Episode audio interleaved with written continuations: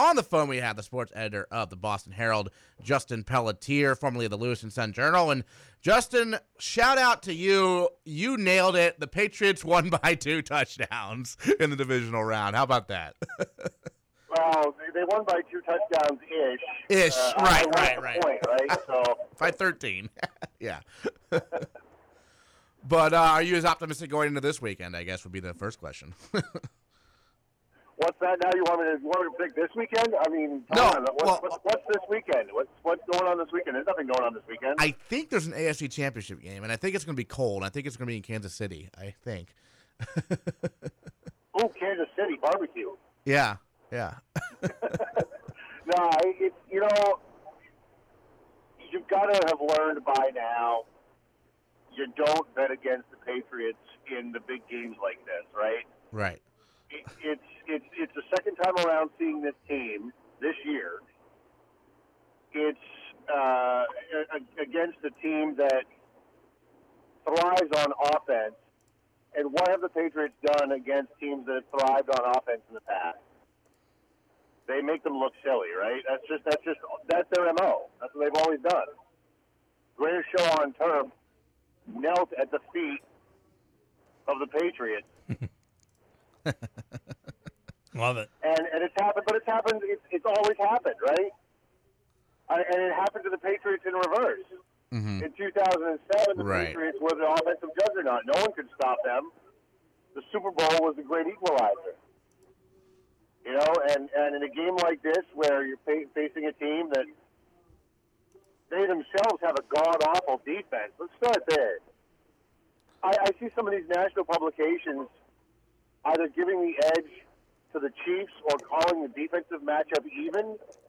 I don't know where they're coming up with that. The Kansas City defense allowed 27 points per game this year. Yeah. I, I don't understand why the Patriots, who have given up the fifth fewest points or seventh fewest points of the year, are all of a sudden becoming even with or worse than this defense that gave up 27 points a game this year. I, I don't understand why people are giving the Kansas City Chiefs the edge there. And, and given that, I think the Patriots have the edge this week. I think it'll be a little closer, maybe eight. Call the Patriots by eight this week. How's that? Okay, okay, I feel that. Um, right now on BostonHerald.com uh, in the sports section, you have um, Tom Keegan has a column about Bill Belichick and Andy Reid, foes and friends. Tell us a little bit about that relationship. Well, it's funny. We were we were lucky because, uh, of course, uh, our columnist Tom Keegan uh, has spent the last 16 years of his life or so covering uh, Kansas out of Lawrence, Kansas, and so he still has uh, deep roots there, still has a home there, and so we were able to send him home to cover this uh, week, week lead up. Oh, nice. And uh, so he's been camped out there. He, uh, he he allowed us to meet Patrick Mahomes' barber this week. Uh, we met a, a great tattoo artist in the, in the city that uh, specializes in Mahomes and other Chiefs tattoos. Um, it's it's really been cool to have him out there, and and it's it, you think it's a contrast in styles, right? And it really kind of is. Andy Reid is known more of, his, of this offensive mind, and Bill Belichick has really hung his hat on uh, being a defensive coach. And so, and, but the one thing they've always had is a mutual respect and the reason they've had that is because a they've both been very successful uh, overall at what they've done. Certainly, Bill has the uh, advantage in the playoffs. But uh, it's really interesting to see. I mean, any of these coaches that have been in the league a long time, most of them, for the for the most part, have that mutual respect. For sure. And then, um, what else do you have? Um, you know, at, we we all, we all know about what Sunday, right? We just went over that. But what else is on the docket right now for the Boston Herald? What else are you covering at the moment besides Patriots, or is it really just all Patriots right now? it's you know you feed the beast this yeah. year, um, and and the, the Bruins are what they are. They've had a couple of uh, up and down games here the last couple, um, but they've started to gain some traction a little bit too as as the weather gets a little colder, and of course as we're expecting this gigantic storm this week, right? Right. Uh, it, it's hockey weather. I think that's the biggest thing. Uh, but that all takes a back seat. The, the Celtics, again, the up and down with the Celtics has been incredible. Um, yeah, no kidding. losing three straight to three not great teams, and then uh, all of a sudden you're beating Toronto. Like, what is going on here? But really, I mean, and, and you've got you've had a little bit of Red Sox hot stove this week. The uh, Chapter of the Baseball Writers Association of America dinner was last night. Uh, so we got to hear a little bit from Alex Cora and Dave Dombrowski. Oh, And nice. a few of the players who were honored, uh, Ryan Brasier uh, among those, uh, Steve Pearce, uh, that were there. And so we got to hear uh, uh, from them. And, and we had a Hawk Harrelson sighting like last night as well. So The it Hawk? was really cool. And, and uh, Roger Clemens was in the house. So it was it was it was a good evening for that. And to get a little of that, uh, their big winter weekend at Foxwoods is this weekend. So we'll have a little uh, update from there as well. So there's a little bit of everything, but. You really talk about the discourse. It's all Patriots. Why why was Hawk Harrelson there? He was he was being honored actually. Well, he was there because he was being honored with a lifetime uh, in baseball achievement Okay. uh, award from the Boston chapter. Um, he of course uh, was part of that Impossible Dream season of 1967 Ah, there you go. uh, here in uh, in Boston. He was essentially the uh, Tony Conigliaro replacement player that they traded for in that season Okay. after the, the beanball incident. And uh, he, uh, uh, after that, came back in the late 70s and early 80s, was a broadcaster before becoming the well-known broadcaster for the Chicago White Sox. He was a broadcaster for six years with the Red Sox. Gotcha. Gotcha. I actually did not know that. That's So interesting. It was that, but he was always well liked here. Uh, he only played a season and a half in Boston, but everybody, uh, as he put it last night, nobody in Boston forgets anybody. and, and and and he was one of those guys. He always felt welcomed here, and he was always he, he, told some great stories last night. It was great to have him around. You know, because I'm of that vintage, 1967, I was uh, in, at Maine, but uh, um, that summer, I, I'd always been a Red Sox fan, but kind of casual. You know, I, I had a little transistor radio and I'd pick up some games here and there, but they weren't on TV. And, you know, once in a while you'd get a game of the week and they'd be on, but there were no regional stuff at that time. So that summer of 67, when they were 100 to 1, nobody picked them to do anything. I was working at uh, a Boys and Girls Camp in Damariscotta Lake, the Camp Wavus, and uh, was Harold Westerman, the AD at Maine, hired me to, when I was a, a freshman, to, to work there. And we didn't get the nights off where you couldn't go off campus.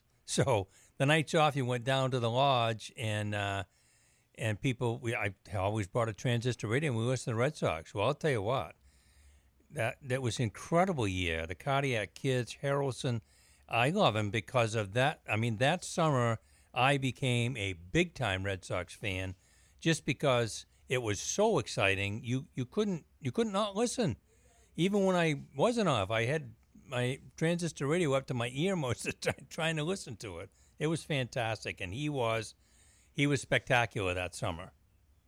He was great that summer, and he had he had his best statistical season the following year as well. So um, he was he was great, and uh, a lot of people in Boston were upset when he was traded out of town for a couple Yes. of pitchers because the ownership at the time thought they needed more pitching.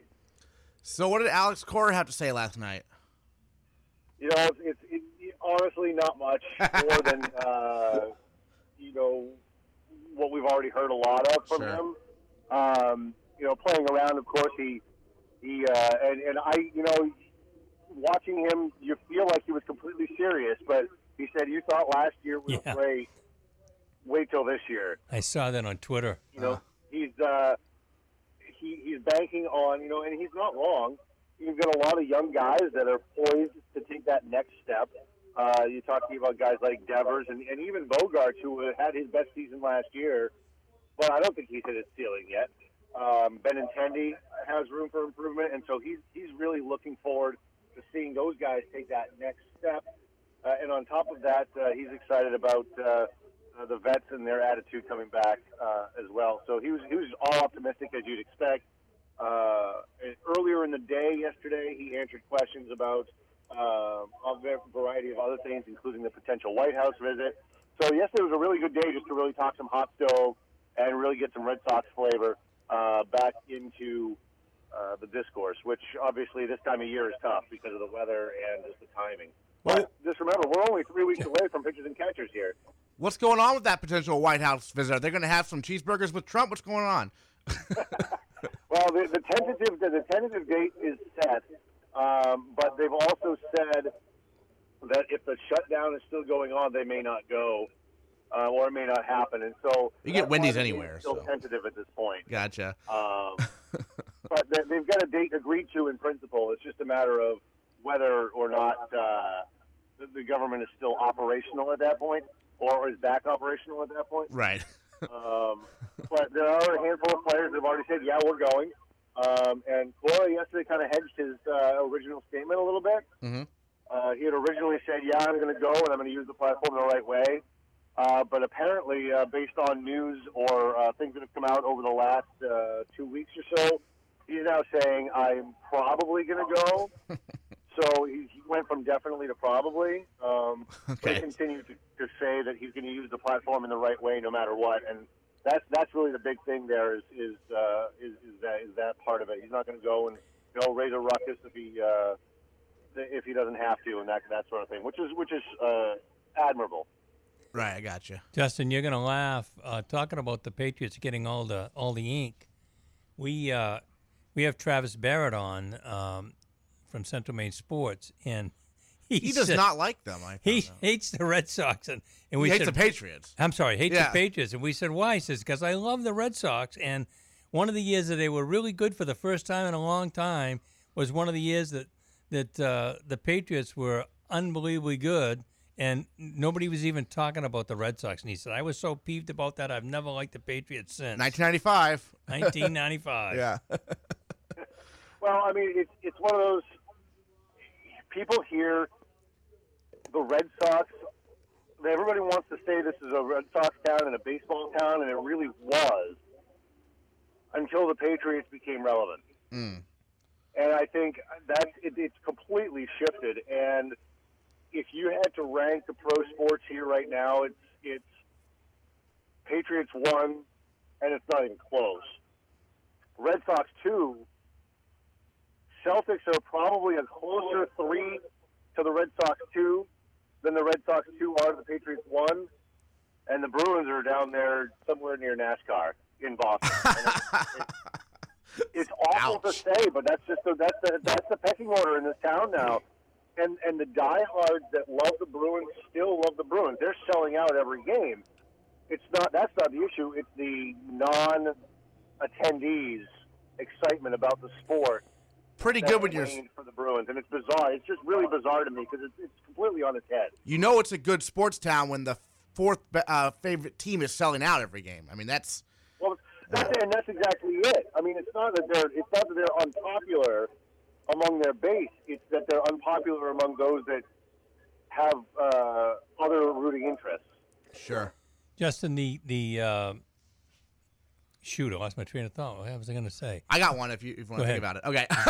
I saw you um, retweet an article from the Boston Herald um, uh, where talking about uh, placing bets on uh, sports in Massachusetts. What's the update there? What's, what's the possibility? What's going on? Yeah, so our uh, our Michael Silverman has been following this uh, for a little while. Uh, he uh, he has a unique uh, perspective because uh, he's been talking with the Red Sox uh, folks quite a bit about this. Mike Silverman, of course, uh, one of our baseball writers, uh, and the, actually now the outgoing chapter president of the Boston Baseball Writers Association of America chapter. So uh, he's got a unique perspective on this, and uh, uh, it, it's it's interesting. The governor himself is the one that put the legislation forward this week uh, to to follow suit with Rhode Island. So Rhode Island, of course, being kind of tucked into that bottom neck of, of the state uh, of Massachusetts, has been siphoning a lot of business away from Massachusetts. Mm. Uh, Twin River Casino, um, and, and there's another, and I forget off the top of my head which one it is. But they've been able, they've allowed sports betting now. Uh, you have to be in person. There's no online uh, betting through Twin River and and it's, uh, and the other casino in, in Rhode Island. But you know, as it's now become legal on the federal level, the states have been able to decide on their own whether to uh, move forward with it. And Connecticut hasn't done that yet, even though it has the casino infrastructure in place. They haven't moved forward with any sports betting, and so Massachusetts is really looking at the business side of things and realizing it could be a big business boom for them, uh, based on the New Jersey model, which make fun of New Jersey for a lot of things if you want. From the research that Mike did, they're actually making some pretty good money on the sports betting business in New Jersey, and it's a it's a decent model, especially now with the MGM open in Springfield, Massachusetts, and the new casino, uh, whatever it ends up being called here in Everett, Mass, which is close to Boston. Um, they're going to end up with some uh, pretty good business out of this, I think, and it'll be a, a smart move for the state uh, from a financial standpoint. Um, there's going to be some some fights for it or against it on the morality side, uh, I'm sure, but uh, the, the reality is this is probably going to happen, and it's probably going to happen within the next six months. I remember my story, just. so my mind's not totally gone. Uh, going back to where where the pecking order is, uh, when I was in college, that same era, uh, the Celtics were uh, eight eight straight times they won the NBA championship, and during that time, I one of my buddies was uh, from Philadelphia, and they were playing Philadelphia for the Eastern Conference championship. So playoff basketball, the winner goes to the, the NBA Finals, and we grabbed, we jumped in my car, and we drove to Boston the day of the game. We go in the garden, we get great seats, uh, almost mid court. Oh, I'm going to say half, three quarters of the way up uh, in that lower section. The day of the game, with no, I mean, we didn't have any re- advance tickets, nothing. Walked in, bought our tickets, got seats, uh, no problem. I mean that that's incredible. In the middle of that run, Yeah, the NBA seats just available. wasn't like it Oh, is it's- today. Well, No. even you know, even the beginning of that 1967 Red Sox season, they were only drawing 12, 13,000 I know. people a game. I mean, it wasn't like it, it, the sports culture now is so different than it was, you know, even 25, 30 years ago. You know, the the sellout streaks that all these venues have. This this sports base, this fan base in Boston is so spoiled. Um, Yeah. they don't understand that going to seeing Florida with 10,000 people at a hockey game in, in uh, Sunrise, Florida, or seeing 11,000 at a game in Arizona, they laugh at it now, but that was here. That was this town as well. It wasn't always sellouts all the time, and, and people forget that sometimes. For sure. So, um, you're you're confident. You're not as confident as last week, but you are confident about the Patriots at Kansas City uh, this weekend. If you had to say, you know, the top two keys in your opinion to victory for New England against the Chiefs, what would they be? Uh, well, the first thing you got to do is uh, figure out a way to uh, neutralize Tyreek Hill. Um, he has burned the Patriots the last two times they've played, and um, in that same vein, I guess call it one A before I get to number two. Uh, but one A is also so they don't have Kareem Hunt anymore, obviously, but they haven't shown a, a, a slowdown really with Williams instead and they still run the same scheme. So it's it's being able to take away, you know, Kareem Hunt torched the Patriots the last two times they played, also, Yeah. and so to uh, to take away that piece of the offensive puzzle is going to be key. And I think the other the other piece, and it's staying it's still on the defense. I think the offense is going to put up what it needs to put up. I think the Patriots offense is going to be able to move the ball against Kansas City. I don't think it's going to be that much of a problem. I think the other key against the Chargers, what you wanted was the same thing what the Chargers wanted to do against the Patriots and couldn't do was a pressure up the middle because a pocket passer like Rivers and a pocket passer like Brady, when you disrupt them and get them outside the pocket, that's when they make their mistakes and that's when they have a tr- have trouble. The opposite is true with Patrick Mahomes, and the edge rush is going to be critically important for the Patriots. And I think if they can provide the pressure on the outside edges and force Mahomes to stay in the pocket, that's where they're going to have their biggest success in hurrying and rushing him. There you have it. Justin Pelletier. He is the sports editor of the Boston Herald, of course, formerly of the Lewiston Sun Journal. Follow him on Twitter, jpell915. Justin, thank you so much for joining us. And hopefully, in one week, we'll be uh, talking about, you know, a possible another Super Bowl appearance for New England. Thanks so much. Hey, we'll see. We'll, we'll Thank you, see. guys. Hey, take care, Justin.